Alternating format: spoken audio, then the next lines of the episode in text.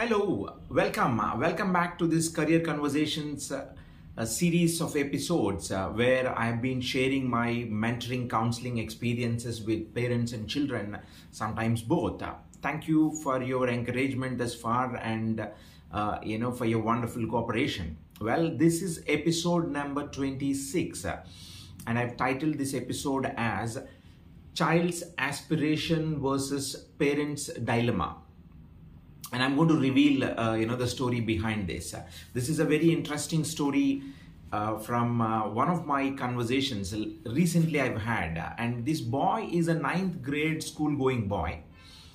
And uh, he is having a very uh, an aspiration of which is a very truly truly futuristic.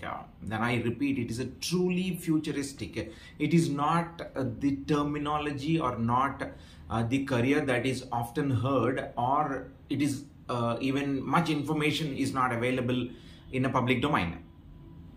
And i'm going to reveal what it is in a shorter time. Uh, but before that let me set some context uh, how the conversation all began uh, you know with the parent to begin with. So the parent was giving me some background before i started having conversation with the child. The parent said uh, look ramakrishna typically typically when when your child or any child of ninth grade eighth grade uh, uh, paints or draws or sketches something on a piece of paper they come and show it to their parents or teachers and what do they ask generally? And i said typically they'll ask for uh, is it nice or not? Uh, can i do something better or not? So that is how typically the question will be.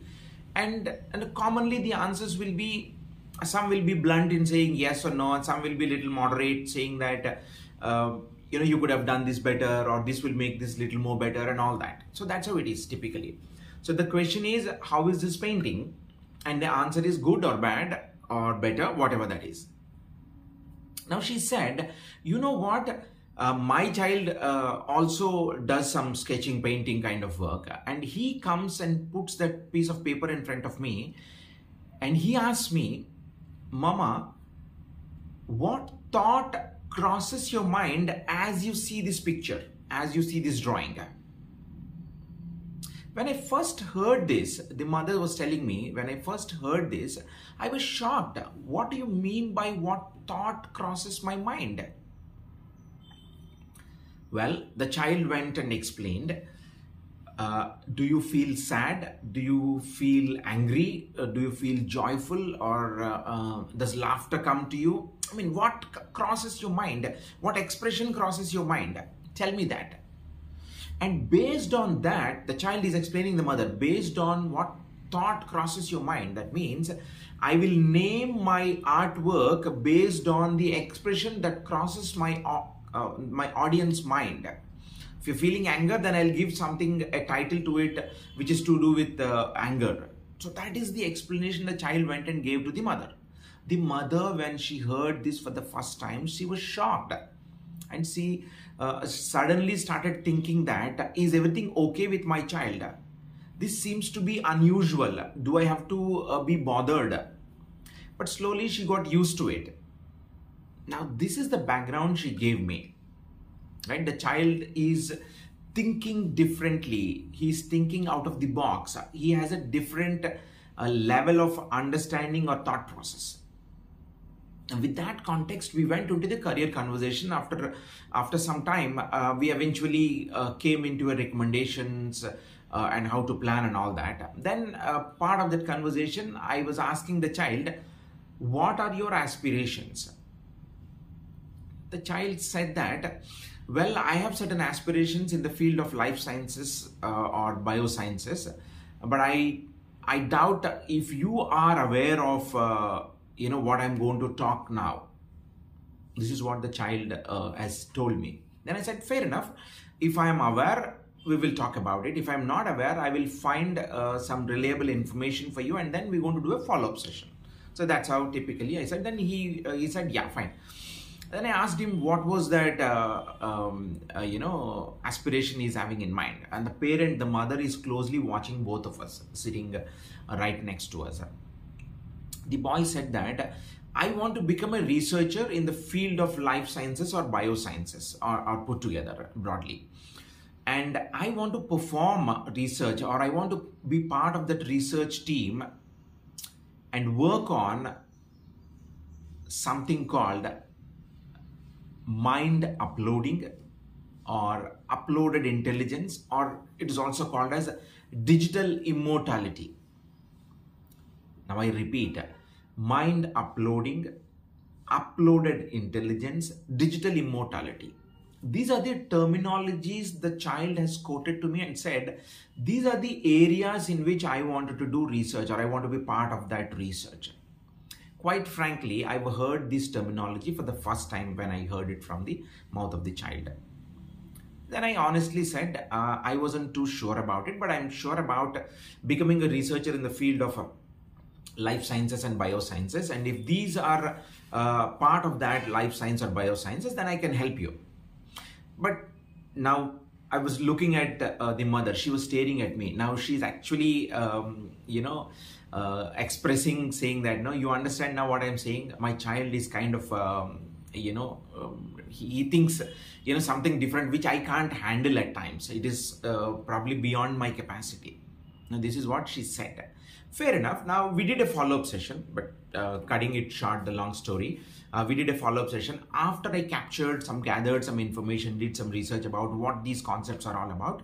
Uh, but largely, uh, I could find that the digital immortality or genetic mutation or uploaded intelligence, mind uploading, these are the concepts that are spoken only in an, a very specific uh, research community, but not in a public domain. Like if you talk about AI, artificial intelligence, that's a technology or that's an advancement everybody is talking nowadays, right? So, uh, so that means it is widely uh, known to everybody, but to a certain extent. But these terminology, the uploaded intelligence, digital immortality, these areas are not spoken or not widely uh, been discussed in the public domain. But yet it was there uh, for many years, and these have been in discussions in the research community.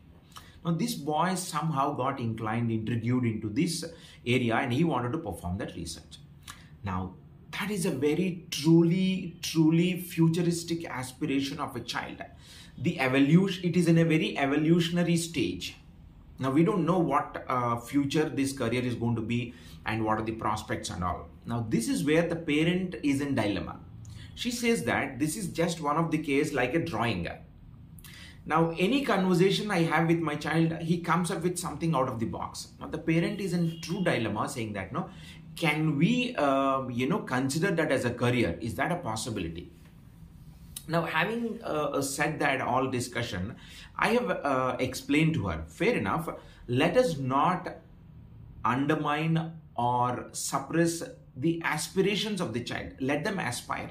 But as elders and as mentor or a counselor, we are here to help you to make sure while your aspiration is still alive, you have a fail-proof mechanism to fall back on, on another option. On the same lines on the same in this case on the same biosciences or life sciences you want to become a researcher. The child want to become a researcher. Let us not kill that aspiration. But yet make sure there's a fail-proof mechanism. What do you mean by that? It means this uh, this terminology or this initiative of uploaded intelligence or digital immortality is, is still in an evolutionary phase. Now, to make sure that there's a fallback, pick up some other area of research in the same life sciences and biosciences which has been spoken about and there is a huge demand for it. So that way, you have a fail-proof mechanism of plan B.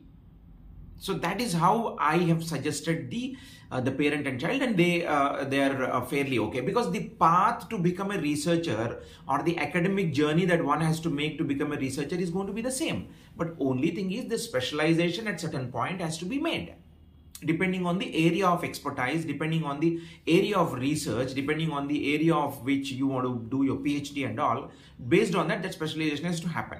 And now we are talking uh, with a ninth grade school going boy, and there's a long journey ahead. So this is how the conversation, uh, you know, uh, came to a conclusion, and they both were happy.